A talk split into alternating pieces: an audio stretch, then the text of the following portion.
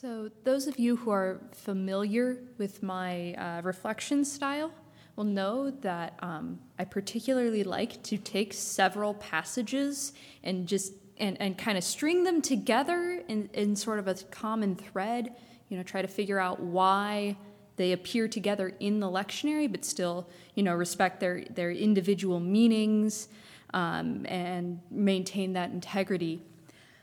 But uh, for this one, when I saw that it was just one straight chapter, I thought, wow, this is going to be easy street. Uh, and initially, it kind of seemed like it was, but there are these, I call them like squirrel passages in there, as if the author got distracted as he was writing.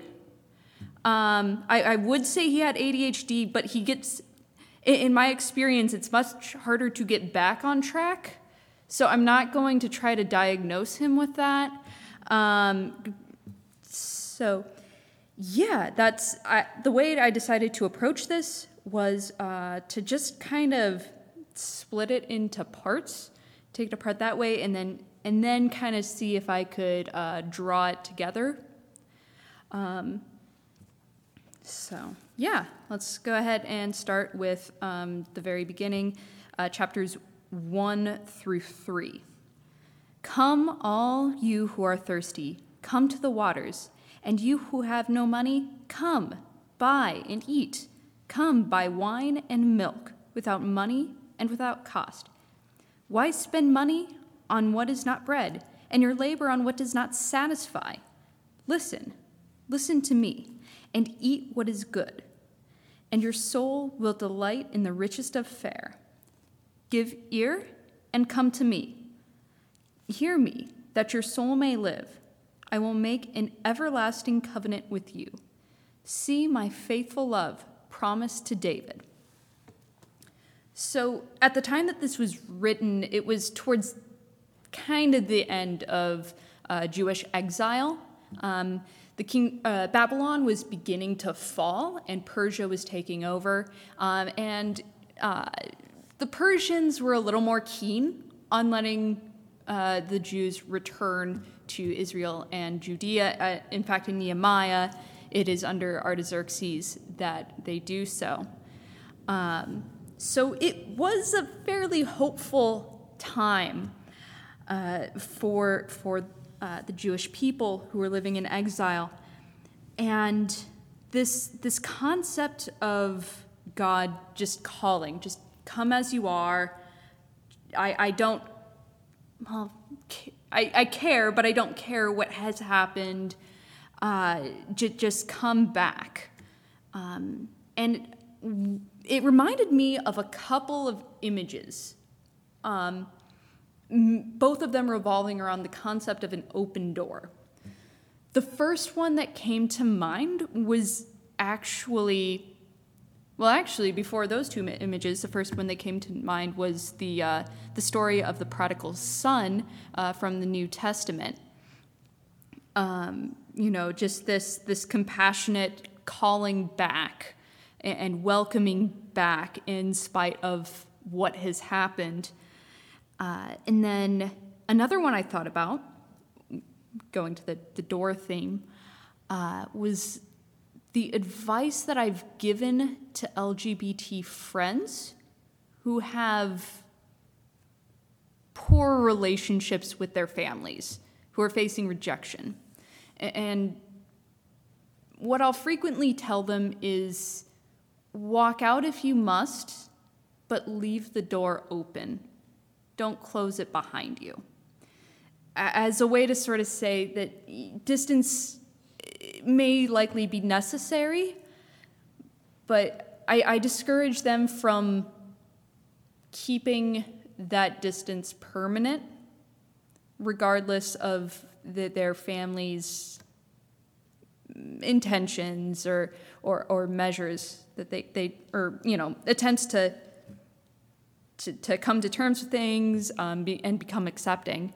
Um, you know, if they're willing to do that work, uh, I, I, encourage people to to open back up to their families.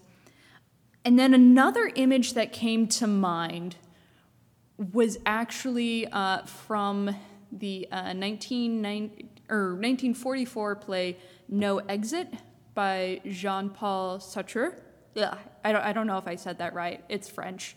Um, it, you, you, I, I am only like Wikipedia uh, acquainted with it. Um, but if you are familiar with the phrase hell is other people, that's where it comes from. So the general plot of the story is that these three individuals, um, Garcin, Inez, and Estelle, are damned to hell. But it turns out that hell is just a room, like a, a normal room, uh, no mirrors, but otherwise a, a normal room, where they've been put in there to, to basically torture each other.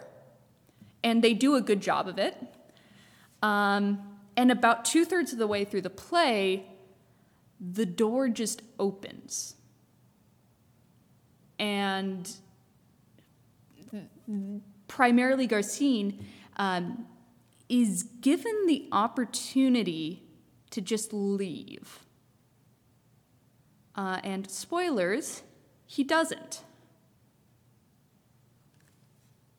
And uh, it, it just kind of struck me that, yeah, God, God feels the need to call out to come back. Um, and, and for now, I'd just like you to kind of let that percolate a bit, and then I'll move on to the rest. So, go, starting with uh, chapter 3, a little bit from the last one Give ear and come to me. Hear me that your soul may live. I will make an everlasting covenant with you my faithful love promised to David See, I have made him a witness to the peoples, a leader and commander of the peoples. Surely you will summon nations you know not, and nations that do not know you will hasten to you because of the Lord your God, the Holy One of Israel, for he has endowed you with splendor. Now, I initially read this in ESV, and that actually is it is a bit of a squirrel segment, like I said earlier. But in ESV, it is even more so because uh, in chapter five, it actually starts out, it, it, sounds like it's saying almost the opposite. Um, if I remember correctly, I, am borrowing one of Martin Luther's, or I'm borrowing an NIV version right now, but um, you know, it was like, nations who know you not will rule you. Like almost op- pretty much opposite. And that really you know that that that was confusing for sure. Uh, especially I mean when it's this version it fits a little better, but it's still going from come to me to this sort of like national you know, promise to David thing that's a little bit off track. Um, so I guess what I initially, or I guess what I what I kind of took away from that was, you know, it, it could be along the lines of just, hey, you're going to be a, a great nation again. But I also wonder, especially given that there's this other translation that sounds almost opposite, that I wonder if this is sort of God beginning to pull away from the notion of you know his his chosen people and his blessing being tied to a physical on you know land arbitrary lines on maps nation um, it, it could have been just the beginning of you know, you know God's kingdom being being in our hearts and and among God's people, not in the, the form of a kingdom as we would traditionally think. So, moving on again, chapter 6 Seek the Lord while he may be found, call on him while he is near. Let the wicked forsake his way, and the evil man his thoughts. Let him turn to the Lord, and he will have mercy on him, and to our God, for he will freely pardon. so this is this is back on track again. This is again, you know, come, seek. Uh, it is a bit more active. It's more than just coming and eating and drinking. It is, you know, come seek the Lord, you know, forsake your evil ways, um, and, and turn towards the Lord. It's a little bit more active here. Um, but you know, still on that main main track. So moving on to chapter 8. For my thoughts are not your thoughts, neither are your ways my ways, declares the Lord. As the heavens are higher than the earth, so are my ways higher than your ways, and my thoughts than your thoughts. What is this passage doing here? I, I'm, it reminds me of when you submit an academic paper and you get the comments back, and one of the reviewers has like this axe to grind in the discipline, and and it's some, with something that's only tangentially related to yours, and so they put in your comments that you need to include it, and rather than fight it, you just just mention it, and it looks it, it just has its own paragraph that's completely out of place. Um, I, I did wonder for a second. I, I know that the Bible wasn't peer reviewed per se, but it seems like it's the work of reviewer number two. Um, but yes, this, this passage does, in fact, get a lot of mileage in the Christian tradition, um, and typically as a response to seeing, you know, or experiencing uh, evil or suffering uh, just sort of this confidence, you know, God's ways are not our ways. Um, you know, God has a plan for us. Um, and, and, it's often found to be quite comforting. But uh, as I was actually recently uh, listening to a podcast lately, uh, the host is a former pastor, uh, current uh, professor, who said that it, it struck him a bit contradictory that Christians so often behave as if we know what God's up to. Uh, you know, we know his position on, you know, XYZ, you know, social issue. We we know exactly how much he wants us to donate to the church and other charitable causes. Um, and frequently, when you press them on this, they'll just say, "Well, God says so. God says so." Like that's I know I know what God's ways are here until I don't. Um, in fact, when I was in drum corps, we we stayed at a church overnight, and we were in. Uh, you know, my group of people stayed in what was like their youth room or something, and they had these posters that they had like hand drawn. You know, or not so much posters; it was all written, but they had like done it by hand, put it up on the walls. Some of them were Bible verses. Others were things like uh, one of the ones that I, the only one I like remember specifically was um,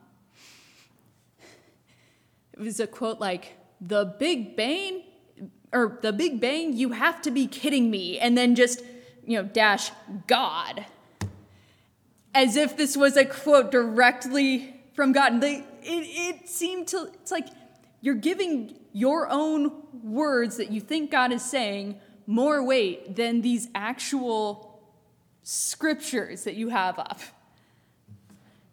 Um, so I, I, I, think, you know, well, it's not directly related. Um, not, not only is it, uh, you know, a call to, to have peace in God's plan, but a little bit of a call to have some humility in, in what we think God wants and our our own you know theology, what we've come to think uh, of God's word.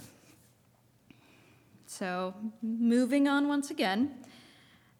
As the rain and the snow come down from heaven and do not return to it without watering the earth and making it bud and flourish, so that it yields seed for the sower and the bread and bread for the eater, so is my word that goes out from my mouth. It will not return to me empty, but will accomplish what I desire and achieve the purpose for which I sent it. So, this portion is kind of what brings that last portion and reels it in. Um, it, it's sort of, you know, using that theme of, of, God having an ultimate plan that we don't necessarily know because his ways are higher. Um, the writers saying, as, you know, there are these, you know, natural processes that aren't necessarily pleasant at the time, but ultimately they, they nourish the earth and they ultimately nourish us. So, similar to that, you know, we can, the same way we have faith that the rain will ultimately help grow the crops that feed us, we can have faith that you know while you know while god's people were in exile god was able to use that exile to bring that to bring them back to him um, and ultimately bring them back to their land um, and then in the end uh, the, the part that we frequently sing uh, you will go out with joy and be led forth in peace the mountains and hills will burst into song before you and all the trees of the field will clap their hands. Instead of the thorn bush will grow the pine tree. Instead of briars, the myrtle will grow. This will be for the Lord's renown, for an everlasting sign which will not be destroyed. Um, so, so that part, you know, back on that main topic, um, despite the, the little tangents uh, in the scripture. Uh, and I almost was going to leave this here. But then one of the things that I thought about was that back to that play that I was talking about, No Exit. Most, you know, scholars, critics, what have you, will say that the reason that um, Garcin did not leave when the door opened was because he had allowed the people he was with to define and take hold of his self concept and therefore his free will. They controlled the way he saw himself, so they controlled him. And the, the reason why I come back to this is because I thought of something else uh, in the prior week. And that is of having, you know, steers and, and, and cows and, you know, farm animals in 4 H. And, you know, throughout most of the time I did that, you know, I would be handling animals that weighed 10 times as much as I did. Uh, they should have been able to easily overpower me. Um, but I, I, through a lot of hard work and training, you know, I was able to overpower them, so to speak. And that's because I used a halter that went over their head. And, you know, you can go to a, a county fair or a state fair, you'll see kids leading around animals that are, you know, 10 or more times their size one, because they've done a lot of work to train that animal, and two, because they're controlling the animal's head. And in fact, if you look at rodeo cowboys, who weigh roughly what I do, maybe a bit more, uh, taller and lankier, um, but they'll they'll do an event called bulldogging, where they jump off a horse and then wrestle like a, a calf or a yearling who is that or that is much larger than them and wrestle it to the ground by its head. If you control the head of an animal, you control the animal itself. I mean, there, there are other ways of, of restraining a, a farm animal, but that is sort of the most haunting way. Because if you look at like a rope halter, it's, it's a piece of rope, it's not this intimidating machine yet people can control an animal 10 times their size when they use it. And it just made me come back to this and think that this passage in Isaiah, as you know, these people may have had a chance to, to leave exile, was probably pretty important because it, it renewed hope and it told the Jewish people who they were.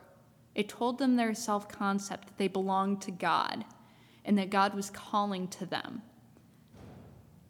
Because had they not had that hope, they might have been like um, Garcin in No Exit.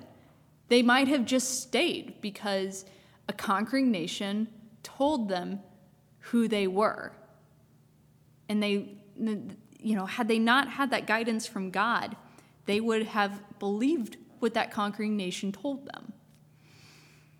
And that just really hit me for, you know, today. And while it's not necessarily in the concept of like a conquering nation, uh, you know, the, the forces around us like to tell us who we are and tell us how things are, and therefore kind of put that halter on our heads. And I think that when we when we come back to God and, our identity in God, and we come to each other, that's a way for us to throw off that halter. Um, so yeah, this is, it, it was a really joyous passage, and it's good that it was because I got a little heavy towards the end there. Um, but uh, thank you all uh, for listening. I uh, look forward to your responses.